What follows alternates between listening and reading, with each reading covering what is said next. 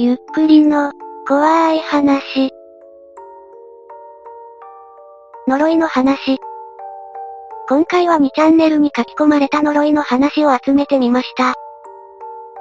不合格の呪い。自分で言うのもなんだが、私は子供の頃からおとなしい性格だ。外でドッジボールをして遊ぶよりは図書室で本を読むことが好き。将来の夢は特になかったが、科学者になったら面白そうだな、とは思っていた。小学校の時は同年代の友達から浮いているという自覚があったが、これが自分だから仕方がない。そんな私には、幸いにも保育園から付き合いがある親友がいて、クラスでも中心的な存在だった。私が小学校で馴染めなくても意地悪されることがないのは、この親友のおかげがあったのだと今では思っている。小学校も高学年になると、中学受験の話が出るようになってきた。私たちの学区内には私立の中高一貫校があり、親の方針でそこを目指す人も多い。子供側としては、学校のブランドよりも仲のいい友達がどこへ行くか、で選んでいるのだが、私は単純にいい環境で勉強がしたかったのでブランド中学を選んだが、親友も偶然そちらを選択していた。その頃、学校で変な噂が流れた。それは、受験に失敗する子供の机には、どこかに、不合格という文字が書かれている、というものだった。それは過去に受験で失敗した子供の呪いだとか言われていたが、実際に誰も見たことはなかった。しかし親の間でも随分話題となっていたようで、たまに母親から、今日は誰かの机に書かれてなかった、などと質問されるほどのありさまだった。学校でも、数日おきにみんなの机をチェックする奴が現れたりと、噂は加熱する一方だった。おい、お前の机にあったぞ。ある日、私の机をチェックした人が声を上げた。確認してみると、私の机の裏側へ、不合格、とマジックで書かれていた。正直そんな噂を全く信じていなかった私ではあったが、いざ自分に降りかかると気味が悪い。とりあえず応急処置として、黒ペンで塗りつぶしておいた。それから一週間後、今度は私の机の表面にデカデカと、不合格、という文字が書かれていた。文字は親友がすぐに消してくれたものの、翌日にはその親友の机に不合格という文字が書かれていた。そして不合格の文字は毎日誰かの机に書かれるようになり、大騒ぎとなった。クラスの雰囲気はだんだんと悪くなり、その矛先は私へ向いているようだった。それもそうだ、私の机からスタートし、次は私と繋がりがある親友の机。親友はみんなと仲良しだから、そこからは一気に広がるだろう。もともと私がクラスから浮いていたことも拍車をかけた。私が悪いわけではないが、居づらくなった私はしばらく投稿を控えた。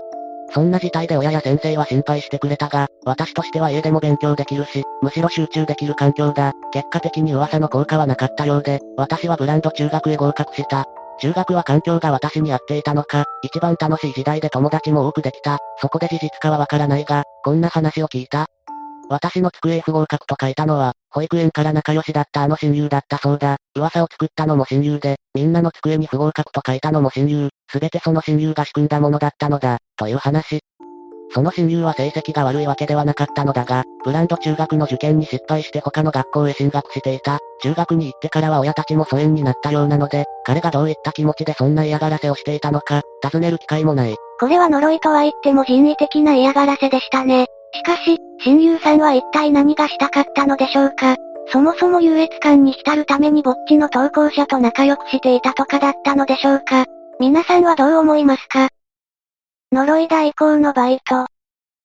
私は2年前まで、呪詛代行のアルバイトをしていました。所属していたのは、心霊 DVD などを作ったりしてるプロダクションで、業界でもそれほどうさんくさくはないところです。他にもお守りや、占いグッズの通販もしています。有名どころでもちろん今もあります。呪詛代行や呪い代行でうさんくさくないところなんてあるんですかね私が担当していたのは、ブーブー系の呪いで、依頼者から呪う相手の爪や髪の毛を送ってもらい、ブーブーの泥人形に入れて呪文を唱えながら針で刺す、というものです。これはその過程をきちんと写真に撮り、依頼者に送ります。料金は3段階あってそれなりに高額ですが、3ヶ月経って効果がなかった場合はきちんと返金します。返金率は7割くらいでしょうか。この手のもので返金するってのは珍しいですね。うさんくさくないってのはこういうことなのかな。それで、このバイトを始めて2月ほどは何もなかったのですが、3月目頃から全身にひどい発疹が出るようになりました。発疹は病院で診断を受けましたが、内臓から来ているものと言われました。それからは私の身の回りで奇妙なことが続きました。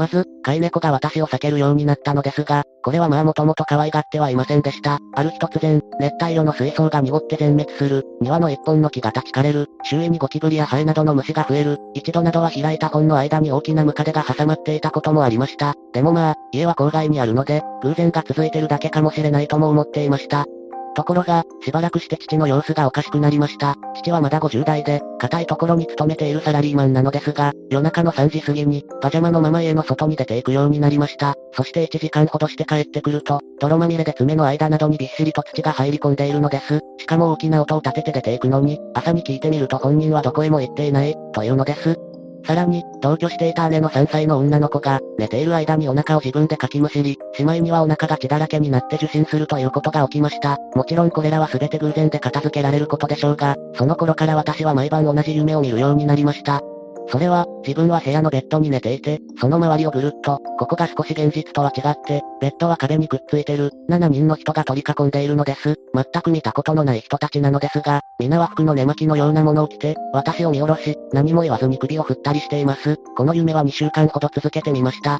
これらの異変に心当たりがあるかといえば、私がやっている呪い代行のアルバイトしかありません。友達にこの話をしたら、知り合いに占いをやっているという人がいて、能力が高いから見てもらったら、と言われ、ビルの一室で会いました。そしたらやはり、呪詛のためにどんどん悪い気が集まってきていて、特にブーブー系は、自分よりも、自分の大切にしているものに災いが降りかかるのだそうです。私を夢の中で見下ろしている7人は、ミサキ、と言って、私を守っている7人の先祖ではないか、とのことでした。え、ミサキって名前の7人って、7人ミサキじゃないんですか？七人岬とは、その名の通り常に七人組、七人岬にあった人間は高熱に見舞われ、死んでしまう。一人を取り殺すと七人岬のうちの霊の一人が成仏し、代わって取り殺された者が七人岬のうちの一人となる。そのために七人岬の人数は常に七人組で、増減することはないという。地獄先生ヌーベイにも出てきましたね。話を戻します。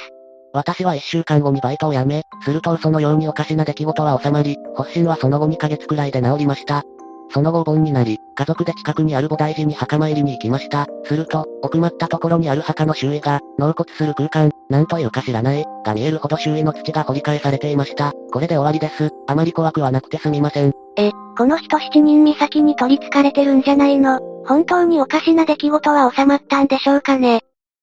夜間みたいな置物。怖いかわからんけど、あと文才ないので事実だけつらつらと書いてきます。俺は九州の田舎住みなんだけど、1年半くらい前に東京から移り住んできた人がバイトに入ってきた。結構気さくな人ですぐに仲良くなって一人暮らししてるっていう一軒家に招待してもらった。その人はかなりお酒が強いみたいでこっちがかなり酔いが回ってんのにひょうひょうと缶ビールを開けていた。酔いの影響もあったのか飲んでる部屋の続き間っていうのかな。隣の部屋が気になってあっちの部屋はって聞いてみたら、使ってない部屋、だとのこと。飲んでる部屋もベッドとパソコンだけ、なんか生活感薄いというか、テレビもないし、見てもいいかと聞いてみると、なんで見てみたいと思ったのか、多分酔いのせいかな、少し考える素振りを見せてからどうぞと襖を開いてくれた。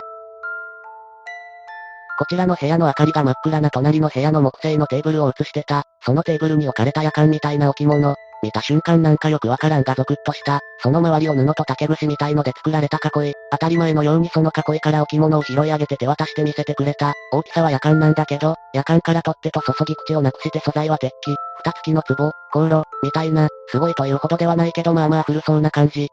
何これって聞いてみたら俺もよくわからないけどという前置きで、その彼の知人が中国へ転勤した時に借りた家にそれが置いてあったと教えてくれた。転勤してから家族が体に不調が続いたり精神的に不安定になったりと、誰かが死ぬなんてことはなかったけどなぜか家族全員がこの置物をひどく嫌がるってことで初めは捨ててしまおうとしたみたいなんだけど試しに蓋を開けてみると目のみたいな塊が、それを見た瞬間にその友人、ひっくり返って気を失ったらしい。目のってのはこういう、石、みたいなやつのことでしょうか何なのかさっぱりわからないが不気味で不思議なものだから捨てて何かあると嫌だからと引き取りを相談されたらしい。二つ返事で彼は承諾すると、一週間かからず手元に届いたらしい。届いてからも彼自身には特に被害らしきものは未だにないみたいだけど、彼が東京に住んでた頃のマンションの隣の部屋が首吊り、下から一日中騒音、ってことがあったみたい。届いてから1ヶ月以内で、偶然だと思ったみたいなんだが、届いてから3ヶ月以内に起こったことが異常じゃないかと感じた。別に引っ越しシーズンではないのに4部屋が引っ越し、1部屋火事、部屋内だけで済んだみたいだけど、救急車騒ぎが3件、興味がなかったから内容までは知らないみたいですが、5階建ての15部屋くらいのマンションで起こったことらしいです。彼もさすがに何かあるのかも、というのと兼ねてからの憧れの田舎暮らしのために俺の地元に引っ越してきたみたいです。彼が引っ越してからまず置物の中身のメノウみたいな塊をドライバーで砕いてみたそうです。何層かになってたみたいですが比較的砕きやすい材質とお湯で流すとサビのような色をして溶けることを発見したそうで近くの川に紐で湯あえて2週間ほど放置してたら中が綺麗になくなってたそうです。真実は謎ですが彼は言っていました。多分目のみたいな塊は血だったんじゃないかと。夜間ほどの大きさの置物に長いことかけて一人分じゃないかもしれない血を何層にも固めて溜めてなんかを呪ってたのかもねと。ここまで彼の話を聞いている間俺はずっとその置物を手に持ったままだったので生きた心地がしなかったですね。しかも地元の川にもしかしたらおぞましい呪いをかけながら流した血を洗い流すとは、俺的にはシャレにならなかったけど読んでくれた方にもほんのり恐怖が伝わるといいな。果たして呪いだったのか気のせいだったのか。ですがすでに言葉通り水に流してしまいましたね。呪いや。ワイは仕事柄いろんな街に行くんやが、その時看板とかチラッと見るんや。結構面白いのもあったりするからな。例えばでっかい社長の顔看板とか、それである時冒険道を走ってた時に妙な看板を見つけたんや。この先、かすれ、メートル、かすれ、や、こんなかすれてんのにほったらかしてんのか、とちょっと疑問に思ったけどそんなこともあるか、と切り替えた。そんで帰る前にその近くを通ると今度ははっきり読めた。この先100メートル呪いや、仕事終わりで疲れもあったからかぼーっと見てたけど、すぐに興味が湧いてきた。一体どんな店なのか、と、冷やかしに行ってみることにした。行くと本当にそういう名の店があり外の上りには、呪い受け負います。不気味ではあったが好奇心に負け入ると、本屋の店員でもしてそうな普通の見た目の店主がいた。店内にはそれっぽい道具は見当たらないし、まるでカウンターだけのシンプルな飲み屋のようだった。いらっしゃい、今日は誰をお呪いで？声をかけられビクッとしたがワイはまた嫌な好奇心を働かせてしまった。あ、あの、誰がいいかな？せや、上司を呪うのは可能ですか？ええできますよ。上司さんの写真とか、ありますか？携帯で飲み会の時撮ったのが、上司が一発芸したのを撮った写真があったはい、大丈夫ですよ。店主に写真を見せるとそれをじーっと睨んでいた。どの程度で、じゃあ、軽めで、はい、すっと目を細めたと思ったら、はい、できましたよ。え、終わり、はい。上司は次の日から一週間休んだ。食中毒だったらしい。それだけ。こういう話好きやしええけど、なんで冒険とか濁すのかなって思う。住んでる県ならまだしも仕事で行ってたんなら行ってもよくね。じゃあ言うで、S が県や、なお3年前や。佐賀か滋賀か。二択にしといた方がええわ。もしワイが呪われたら怖いし、もしなくなっとったら文句言われるやろし。滋賀県か佐賀県には恐ろしい店があるようですね。見つけた方はぜひ行ってみてください。気に抱きつく女性。うちは大きな寺で敷地の中にお堂がいくつもあり毎朝早くに全てのお堂を回ってお勤めをする。それが一個一個がそれなりに離れており限られた時間のうちに全て回りきらないといけないので結構忙しい。おまけに毎回一人一人交代で行うので全て回りきるのに1時間ほどかかる。お堂によってはボロボロだったり薄暗かったりとなかなか心細い。その日も薄暗い中一人で仕事をしていたのだが、最後の一番小さなお堂に続く回廊から建物の影に隠れるように一本の木が見える。普段は気にしないのだがなぜかそこに目が行き回廊を移動しながら眺めていると一人の女性がブツブツ言いながら木に抱きついている。なかなか人が入ってくるような場所でもないが参拝者も多いお寺なこともあり変わった人もいるもんだなと思いながらも仕事があるので気にせず次のお堂に向かっていった。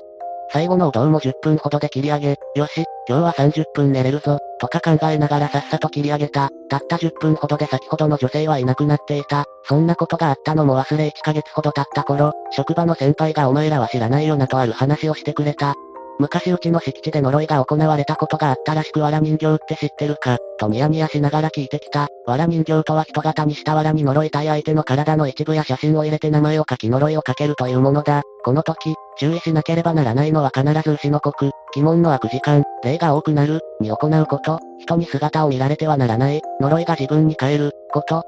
また、使う釘は五寸釘を使うこと、これには意味があるが省略、だと先輩が教えてくれた。なんでも、昔お寺の木に刺さっていたのを先輩たちが発見し話し合いをした末に呪い返しの儀式をしたらしい。呪いを返された相手は生きていると呪いが帰り苦しむ。死んでいる場合は自爆霊としてその場に縛り付けられるとのこと。ああ、そういうことかと話を聞いて俺はある朝のことを思い出し、妙に合点が言った。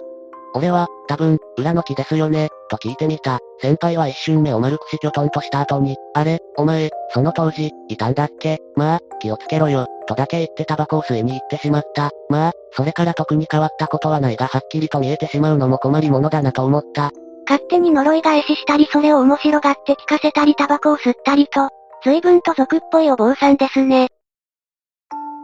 いかがでしたか？現代的な呪いもあれば、夜間のようなものに血の塊が入っているような、古来からありそうな呪いだったりと、古今東西いろんなものがあるのでしょうね。皆さんの周りにも、曰く付きのものがあったりしませんか？もしくは近所のお寺や神社に藁人形が打ち付けられているのを見たことはありませんか？もし見つけた時はぜひにチャンネルにすれ立てしてみてくださいね。今回のお話どう思いましたか？ぜひ感想をお聞かせください。ご視聴くださりありがとうございました。また見てね。